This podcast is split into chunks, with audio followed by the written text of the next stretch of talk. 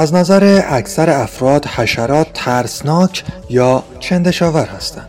اما یکی از معدود حشراتی که بیشتر ما از دیدنشون لذت می‌بریم و احتمالا در کودکی حداقل یک بار اونها رو با شادی دنبال کردیم و چه بسا گرفتیمشون و بعد هم یک نخ به دوم نازک و بلندشون بستیم سنجاقک ها هستند.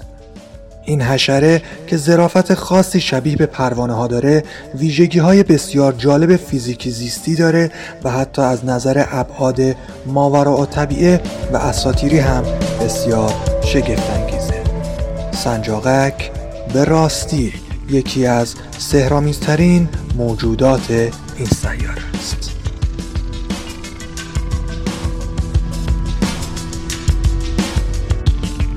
سنجاقک. چهار تا بال داره که هر کدوم رو می‌تونه به طور مستقل کنترل کنه و حرکت بده.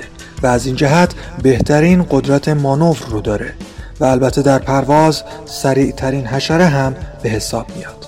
هرچند که لارو این حشره که بهش پوره میگن هم در زیر آب از سریع ترین هاست و به واسطه پمپاژ آب از مخزن انتهای بدنش استارت ها و تعقیب و گریز های باور نکردنی در زیر آب به نمایش می‌گذاره.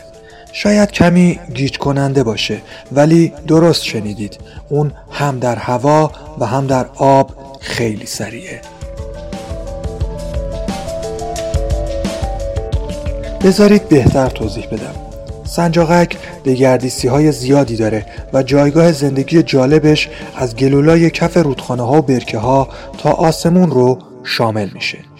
سنجاقک ماده موقع تخمگذاری به واسطه انبرک انتهای دومش یک ساقه گیاه که تا عمق آب رفته باشه رو سوراخ می‌کنه و تخمها رو که هر بار حدود 1500 عدد هستن درون اون میریزه.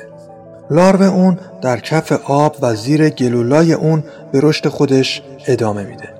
و پس از گذروندن این مرحله که البته طولانی ترین دوره زندگیش هم هست و بین یک تا پنج سال هم ممکنه طول بکشه از طریق نردبان کردن یک ساقه گیاه به طرف سطح آب میره و بالاخره پا به دنیای فراآبی می‌گذاره. حالا بالهاش رشد کردن اما هنوز نرم و به هم چسبیده هستن. پس آفتاب می‌گیره بالها خشک و سفت میشن و راه های آسمون هم براش باز میشه. زیر آب زمین و حالا آسمون. این موجود واقعا خارق است.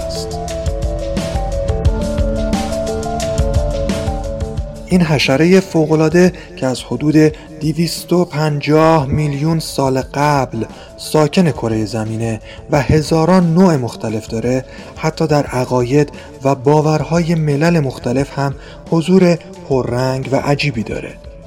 اما قبل از پرداختن به جنبه اساتیری سنجاقک ها بد نیست چند نکته کوچک دیگه در مورد زندگی، جفتگیری و مرگ اونها هم بدونیم. قول میدم دوباره به بحث فراتبیعی سنجاقک ها برگردم.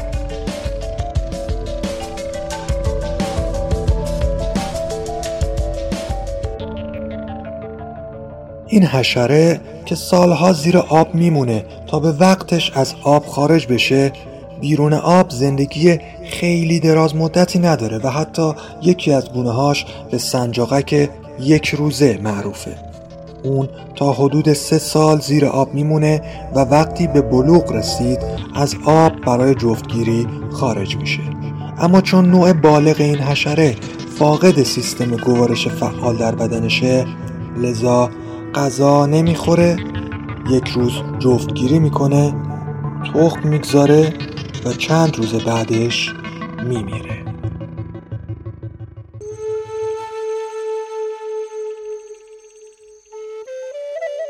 کمی بهش فکر کنیم.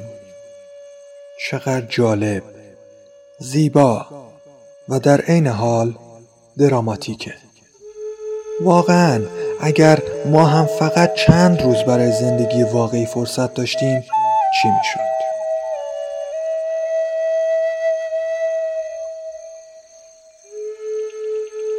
بگذریم. اگر بخوام از سنجاقک ها و زندگی و انواع مختلفشون باز هم بگم به ساعت ها وقت نیاز داریم. اما همونطور که قول دادم بریم سراغ قسمتی که واسه خودم هم جذاب تره البته این حشره کوچولو که البته انواع بزرگی با طول بالاهای حدود 20 سانت و بیشتر هم داره و خب نیاکان به مراتب بزرگتری هم داشته همه چیز زندگی و مرگش جذابه.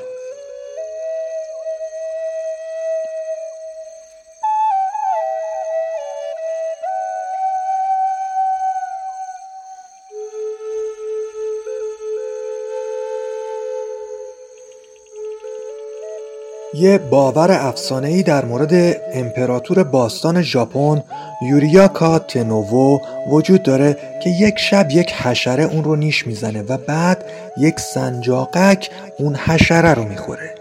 و از اون روز بود که سنجاقک نماد قدرت و پیروزی بین ژاپنی ها شد.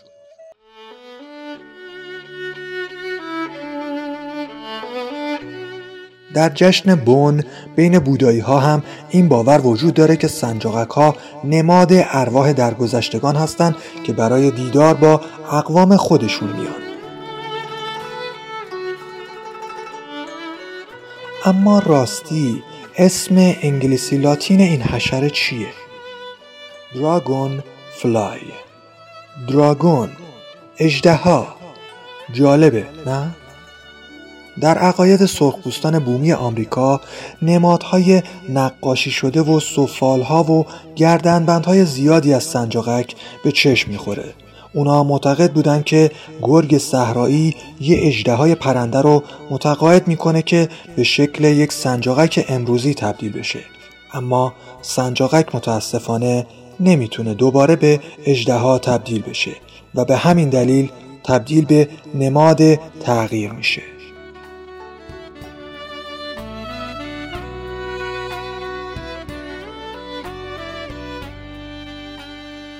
البته هنوز هم بخت و اقبال خوش رو همراه خودش داره و اونا معتقدن اگر سنجاقک روی قلاب ماهیگیری کسی بشینه اون آدم می‌تونه ماهی های خیلی خوبی شکار کنه.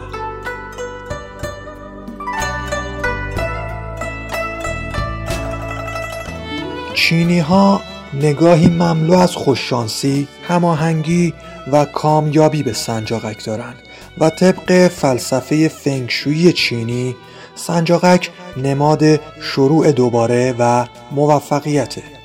همچنین برخی معتقدند که سنجاقک نماد روح اجده هاست موجود افسانه ای در افسانه های چینی.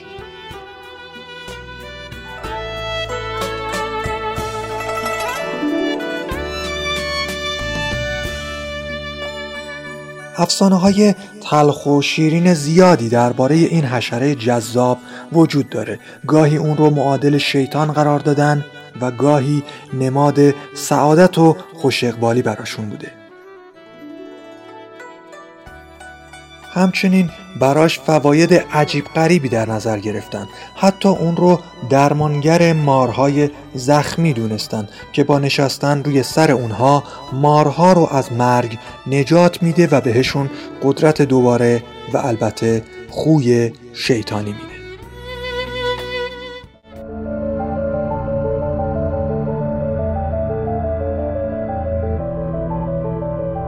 بیشتر از این نمی‌خوام وقت شما رو بگیرم چون با یه سرچ ساده در اینترنت می‌تونین کلی از این دست مطالب رو گیر بیارین.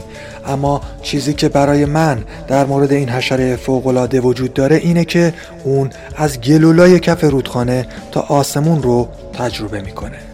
در موردش خوب و بد زیادی می‌گفتن و هنوزم میگن.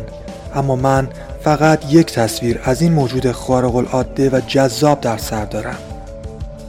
اونم یک های مینیاتوری و بی صدا و آرومه که از انتهای دم باریک و درازش نخی به نوک انگشت من وصل شده و من رو کنار جوی پرآب روستای کوچک پدری به دنبال خودش می‌کشه و فکر کنم اگه زمین نخورده بودم و بند از دستم جدا نشده بود الان یه جایی بین ابرها و خیال و جاودانگی گم شده بودم. شاید حیف شایدم کی می‌دونه؟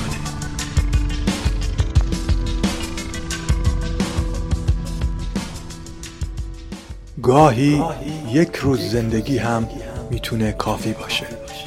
اگه اون روز با کیفیت بگذره.